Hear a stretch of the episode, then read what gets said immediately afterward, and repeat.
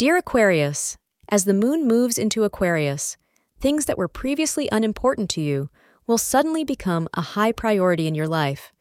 But keep in mind that anything you do today should not be harmful to others. Someone else may be forced to endure the repercussions of your actions today, so think before you act. You might just want to stay at home today and enjoy life. The hours before 3 p.m. are auspicious for you. According to astrologers, green is your lucky color for the day. Today, you are likely to be tired of the routine and boredom in your romantic life.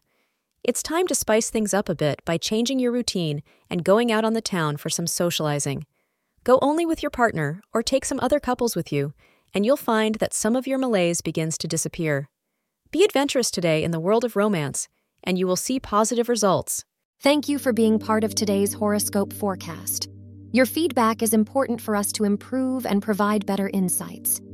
If you found our show helpful, please consider rating it. For an uninterrupted, ad free experience, simply click the link in the description. Your support helps us to continue creating valuable content. Thank you for being here and see you tomorrow.